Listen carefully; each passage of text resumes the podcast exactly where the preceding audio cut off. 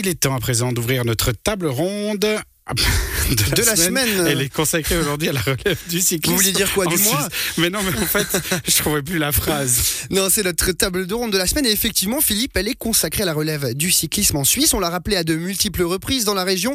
2022 s'apparente à l'année du vélo, notamment à Aigle, Tour de Romandie, Tour de France, mais aussi Tour du Pays de Vaud, réservé à la relève, destiné à atteindre l'élite. On parle donc de junior. Cette compétition est un passage obligé si l'on fait partie des meilleurs. L'occasion de se pencher sur la formation helvétique pour ce qui est du cyclisme. Quels moyens sont à disposition pour accompagner les meilleurs espoirs? Comment l'apprentissage s'effectue et surtout combien sont-ils à pouvoir prétendre à une carrière professionnelle? C'est à ce genre de questions que l'on va tenter d'apporter des réponses ce soir avec nos trois invités à commencer par Alain Witz, patron du Tour du Pays de Vaud, qui est avec nous par téléphone. Bonsoir. Bonsoir. Avec nous en studio, cette fois-ci, Jean-Marc Rohrbasser, vous êtes président des associations cantonales romandes de cyclisme. Bienvenue à vous. Merci, bonsoir. Et enfin, Julien Bossens, vous êtes coach, moins de 17 ans, au sein de Swiss Cycling. Bonsoir à vous. Bonsoir. Je vais commencer avec vous, Alain Vitz. On l'a évoqué, euh, le Tour du Pays de Vaud, il faut le dire, fait son retour après deux éditions annulées. On profite du fait qu'on soit en plein cœur de l'événement pour vous demander eh bien comment ça se déroule finalement. Euh, le contre-la-montre s'est tenu aujourd'hui du côté de Champagne. Est-ce que tout s'est bien passé? Absolument, avec le, temps euh, exceptionnel. Après deux ans d'absence, c'est vrai que on s'attendait pas à voir autant de clémence au niveau du ciel. C'est le cas, avec un petit peu de bise quand même. Mais une magnifique euh, épreuve cet après-midi après l'étape en ligne de ce matin. Donc tout se passe très très bien. Il nous reste une étape demain. Vous le dites, une étape demain qui euh, marquera la fin de ce Tour de Pays de Vaud qui se déroulera à Aigle, départ et arrivée. Ça coïncide justement avec cette année spéciale vélo hein, que l'on vit dans la commune Aiglone. Euh, il fallait que ça se termine dans le Chablais, ce Tour du Pays de Vaud. Alain Vitz.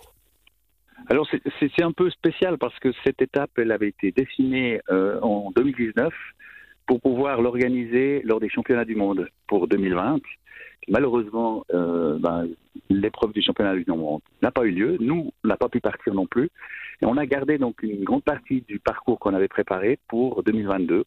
C'est pour cette raison qu'on se retrouve donc à Aigle avec un tout petit changement. On a un peu moins euh, dans, la, dans le canton du Valais mais avec un parcours très vallonné et je pense une belle belle euh, étape demain qui attend les, coureurs et les rescapés des, deux premières étapes, trois premières étapes. Jean-Marc Rohrbasser, on l'entend, hein, ça faisait deux ans que euh, le Tour du Pays de Vaud ne pouvait pas se dérouler pour les raisons que l'on connaît. Euh, c'est une période critique pour le cyclisme, pour le sport en général. On l'a dit, compétition annulée, apprentissage mis entre parenthèses. Est-ce qu'on peut entrevoir aujourd'hui certaines conséquences finalement de cette période, notamment chez les plus jeunes, chez les juniors? Alors, c'est sûr qu'il faut remettre la machine en marche. Hein. Euh, c'est peut-être pas facile pour certains coureurs qui ont euh, loupé, je dirais, euh, carrément deux ans, surtout dans les plus jeunes catégories. Quand vous ne courez pas une année ou deux ans dans votre propre catégorie et que vous faites le saut directement dans la catégorie supérieure, c'est un peu parfois compliqué, effectivement. Julien Bossens, vous êtes coach hein, au sein de Swiss Cycling. Vous êtes au contact donc de ces jeunes qui ont moins de 17 ans. Euh, ben vous qui les côtoyez, qu'est-ce qu'il a, est-ce qu'il a fallu parfois remotiver les troupes? Est-ce que vous avez senti certains jeunes des fois un petit peu, euh, ben lâchés un petit peu par leur par leur passion? Euh, difficile à dire. Quand ils viennent, en principe, en camp d'entraînement avec l'équipe nationale, ils ont justement toute la motivation qu'ils ont peut-être pas euh, en étant individuellement en confinement à la maison. Du coup, quand ils venaient plutôt à l'entraînement, ils étaient vraiment super, super motivés. Le fait qu'il n'y ait pas eu de compétition aussi, donc ça veut dire que les jeunes ont, dû euh, finalement que s'entraîner, de ne pas pouvoir s'affronter avec d'autres euh, athlètes. Ça aussi, ça peut être un problème? Ça peut être un problème. Il y a plutôt... Y a il y a plusieurs types de, coureurs, mais il y a surtout des, compétiteurs. Et puis les compétiteurs, ce qu'ils aiment bien, c'est concourir. Surtout en, cyclisme, on est souvent seul sur les routes, ou alors on a des compatriotes, enfin des, collègues euh, avec qui on peut rouler en club. Mais euh, c'était une période qui était vraiment pas du tout, du tout évidente. Et puis on a essayé justement de créer des, des camps d'entraînement un peu plus courts et un petit peu plus répartis sur toute la, durée de, de, l'année pour, euh, à, pour à chaque fois amener un stimulus un peu plus, mm. avec des, des, périodes un peu plus courtes entre, entre deux camps d'entraînement. Il a fallu faire preuve de, de flexibilité, on l'entend. Alors vite, deux éditions annulées, finalement c'est deux générations hein, qui n'auront pas pu prendre part à ce Tour du Pays de Vaud. On rappelle que ce sont des athlètes qui ont entre 17 et 18 ans et malgré ces deux années blanches, il y a toujours un, vrai rayonnement hein, international autour du Tour du Pays de Vaud. On, on le sait, c'est une course qui compte chez les juniors. Absolument, bien, on le voit euh, cette année, on avait 24 équipes qui normalement participer à cette épreuve et malheureusement trois équipes n'ont pas pu euh, pas pu euh, venir chez nous pour des raisons d'argent et des raisons de visa pour une autre une troisième équipe. Mais évidemment qu'ils attendaient avec impatience de pouvoir y participer, comme certainement dans d'autres dans d'autres pays à cause de, ce- de cette pandémie. Et on sentait on sentait vraiment qu'il y avait euh, une frénésie là maintenant pour pouvoir euh, retrouver ces, ces- ce type d'épreuves, ces coupes des nations. Donc ils sont ils sont aussi obligés pour pouvoir faire des points euh, pour les championnats du monde de participer à un certain nombre de, ces épreuves Coupe des Nations. Jean-Marc Robasser, on parlait euh, d'alternatives avec Julien Bossens, notamment dans cette période difficile. Dans le cadre régional, cantonal aussi, que vous représentez, les deux années ont été rudes. Et qu'est-ce qui a été, qui a été fait finalement à ce niveau-là, à votre échelle, pour, pour garder le cyclisme dans la tête des gens, finalement des passionnés?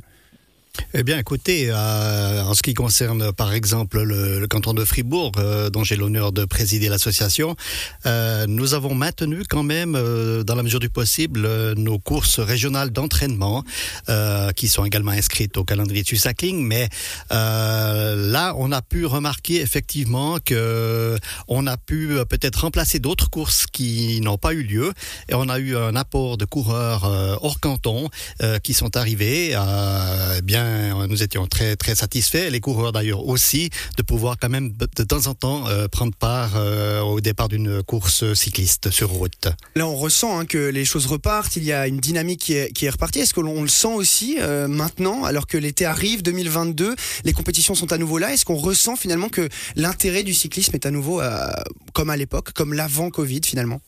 Je crois qu'il faut attendre un tout petit peu pour voir comment va évoluer la situation. On a l'impression qu'on a peut-être un petit peu moins de coureurs. Là, prends les premiers résultats de la saison au niveau route et au niveau VTT. Euh, attendons encore un tout petit peu pour voir comment euh, va se dérouler la, suite de la saison. Euh, ce qui m'a fait un petit peu souci, en fait, c'est que dans certains cantons, euh, des courses qui existent depuis depuis de nombreuses années, des séries de courses euh, n'ont pas été organisées. Euh, là, c'est un petit peu un souci au niveau euh, de l'engagement du personnel, euh, des bénévoles euh, qui pendant peut-être deux ans n'ont rien eu à faire entre guillemets et là on leur redemande de venir et il faut se remotiver. Alors là, euh, espérons espérons que la machine reprenne euh, euh, pleine vapeur. Julien Bossens, on a parlé de ces compétitions qui ont été annulées, euh, des compétitions que certains jeunes ne pourront plus jamais reprendre en part. On, on parle du Tour du Pays de Vaud, qui est limité à entre 17 et 18 ans. Les- ceux qui avaient 17 et 18 ans dans cette période-là, eh bien, ils pourront finalement jamais y prendre part. Et ça, ça a des conséquences dans une carrière, finalement, quand on parle du Tour du Pays de Vaud en, particulier.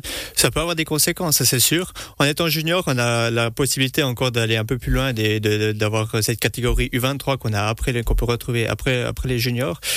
Et là, je dirais, dans la catégorie U23, ça peut être vraiment compliqué. On sait que c'est vraiment une année, euh, enfin, de quatre années vraiment charnières où là, si on, re- si on sort pas de ces quatre années avec un contrat euh, au niveau professionnel, ce sera très difficile. Et là, je pense que c'est un peu plus problématique encore pour les, pour la, pour la catégorie de au-dessus, les, les U23. Pour cette génération-là en particulier, il y aura de toute façon une trace finalement de, cette, euh, de ce passage du Covid, forcément. Ah, c'est sûr, ouais. Et ça, il faut vraiment faire attention. Et on essaye de, de, de- ah, d'essayer de les intégrer un peu plus, mais une fois qu'on est plus 23, c'est difficile. On passe toujours chez les, chez les élites et puis au sein de la fédération, on n'a pas vraiment la possibilité vraiment de, de les accueillir euh, avec nous, mais il faut, il faut vraiment faire quelque chose à ce niveau-là. Cette transition de, de U23, enfin en tout cas junior jusqu'à élite, quand il y a une, une situation comme celle-là, il faut rattraper. Il y a un travail à faire pour rattraper ces jeunes-là, pour les, pour les amener vers l'élite. Il y a quand même un, un gros pas à franchir finalement entre junior et élite. Énorme, énorme. Et puis c'est justement ces, ces 4 années 23 qui sont vraiment, vraiment charnières. C'est, là, c'est, et là, c'est, c'est aussi là qu'on perd énormément, énormément de coureurs. En Suisse, on n'a peut-être pas la densité qu'on pourrait retrouver en France. Et c'est tout le challenge, c'est dire, OK, ceux qui passent pas professionnels ou qui ont, qui ont pas un contrat euh, vraiment à haut niveau, euh, comment est-ce qu'on fait pour leur donner la motivation de quand même venir faire des courses pour venir regrossir vraiment tous ces, toutes, toutes les courses que, que, qu'organise Jean-Marc? Il faut qu'il y ait du monde dans les pelotons, histoire qu'il y ait vraiment de la concurrence, quoi. Il n'y a pas un chemin tout tracé. Effectivement, on peut avoir des, des coureurs euh, qui ont, bah, effectivement, qui suivent le chemin classique, mais il y a aussi d'autres possibilités. Nous, dans la région, on pense à Simon Pello qui a eu plusieurs cheminements avant d'atteindre le World Tour, en tout cas de le réatteindre. Euh, D'avoir ces différents cheminements-là aussi, c'est important de, si tout d'un coup le cycliste junior n'atteint pas tout de suite l'élite, de le garder quand même motivé pour pouvoir euh, potentiellement qu'il ait une deuxième chance plus tard. C'est aussi possible. C'est possible, et c'est aussi possible dans un autre sens.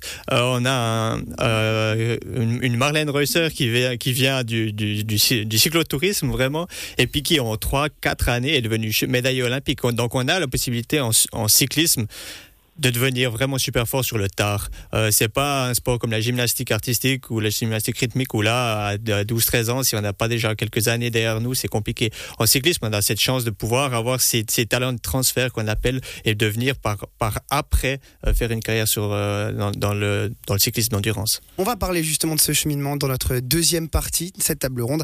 Mais avant cela, on va marquer une courte page musicale et on se retrouve juste après ça. À tout à l'heure.